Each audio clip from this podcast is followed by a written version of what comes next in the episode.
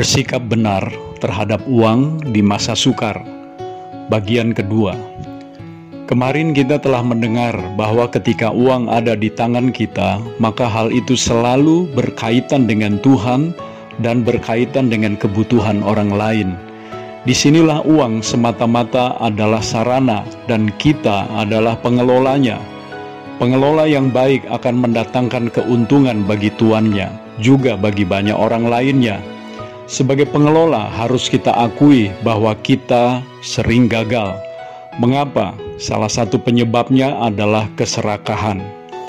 Charles Swindoll mengatakan bahwa mereka yang kaya maupun yang miskin menghadapi kesulitan yang sama ketika berurusan dengan uang, yaitu kedengkian dan ketamakan. Tamak berarti hasrat yang kuat untuk memiliki lebih banyak dan lebih banyak lagi. Ada aura hawa nafsu di dalamnya yang sangat berlawanan dengan rasa cukup yang menyertai kesalehan sejati. Bandingkan 1 Timotius 6 ayat 6. Seseorang pernah bertanya kepada John D. Rockefeller, berapa banyak uang yang harus kita dapatkan supaya merasa cukup? Satu dolar lagi katanya. Orang yang tamak memang tak akan pernah kenyang atau puas. Kalau setiga ayat 5 mengatakan bahwa ketamakan sama dengan penyembahan berhala. Namun saya melihat ada satu penyebab yang lebih mendasar mengapa seseorang gagal menjadi pengelola yang baik. Pada masa pelayanan Yesus, saya melihat ada dua cerita yang dapat menjadi contoh untuk memahami hal ini, yaitu cerita seorang pemuda yang kaya dan Sakeus, kepala pemungut cukai.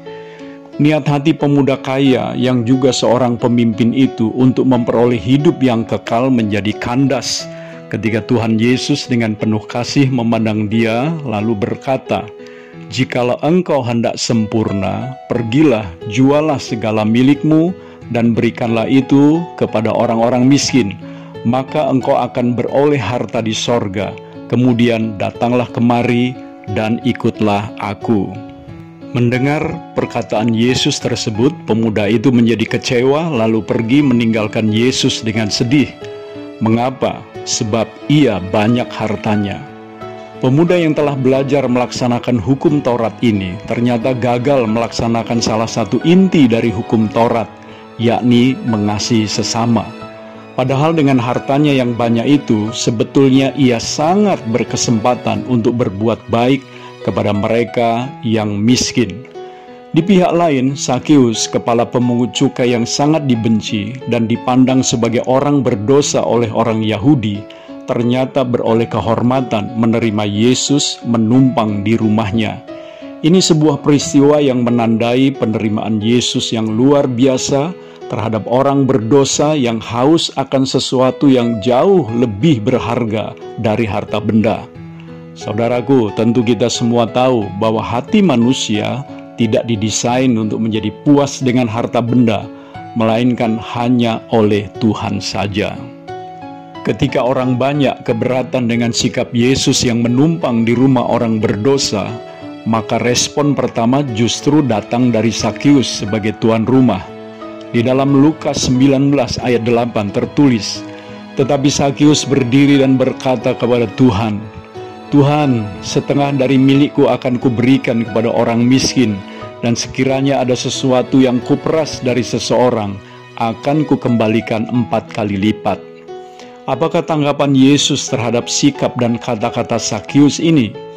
Kata Yesus kepadanya, hari ini telah terjadi keselamatan kepada rumah ini, karena orang ini pun anak Abraham. Lukas 19 ayat 9 Penerimaan Yesus terhadap Sakeus telah menghasilkan keselamatan kekal dalam diri Sakeus. Bahkan Yesus menegaskan, sekarang Sakeus pun terhisap sebagai anak Abraham, yaitu mereka yang hidup oleh iman. Apakah tanda yang dapat dilihat oleh orang banyak itu bahwa ia telah mengalami keselamatan? Ia bersedia menyerahkan setengah dari hartanya kepada orang miskin, dan jika ada orang yang telah diperasnya, ia akan mengembalikannya empat kali lipat. Semuanya itu tanpa diminta atau diperintahkan. Dari kisah ini, saya percaya bahwa keselamatan adalah sebuah kuasa yang mengubahkan sikap seseorang terhadap uang dan harta benda. Bandingkanlah dengan Lukas 8 ayat 2 sampai 3 tentang perempuan-perempuan yang melayani Yesus dan rombongannya dengan hartanya setelah mereka disembuhkan dari roh-roh jahat dan berbagai penyakit. Saya percaya mereka bukan hanya dilepaskan dari pengaruh roh-roh jahat, tetapi juga mengalami keselamatan karena iman mereka kepada Yesus. Sebagai akibatnya, mereka merelakan hartanya menjadi alat untuk melayani Tuhan. Begitu juga dengan kita, jikalau kita sungguh-sungguh telah diselamatkan oleh karya salib Kristus, maka ada kuasa di dalam diri kita yang sanggup melepaskan kita dari jerat dan ikatan cinta akan uang sehingga kita dimampukan untuk menjadi pengelola yang baik dari harta kekayaan yang dipercayakannya kepada kita. Saya Theo Barahama, Bring Heaven Home. Tuhan Yesus memberkati saudara.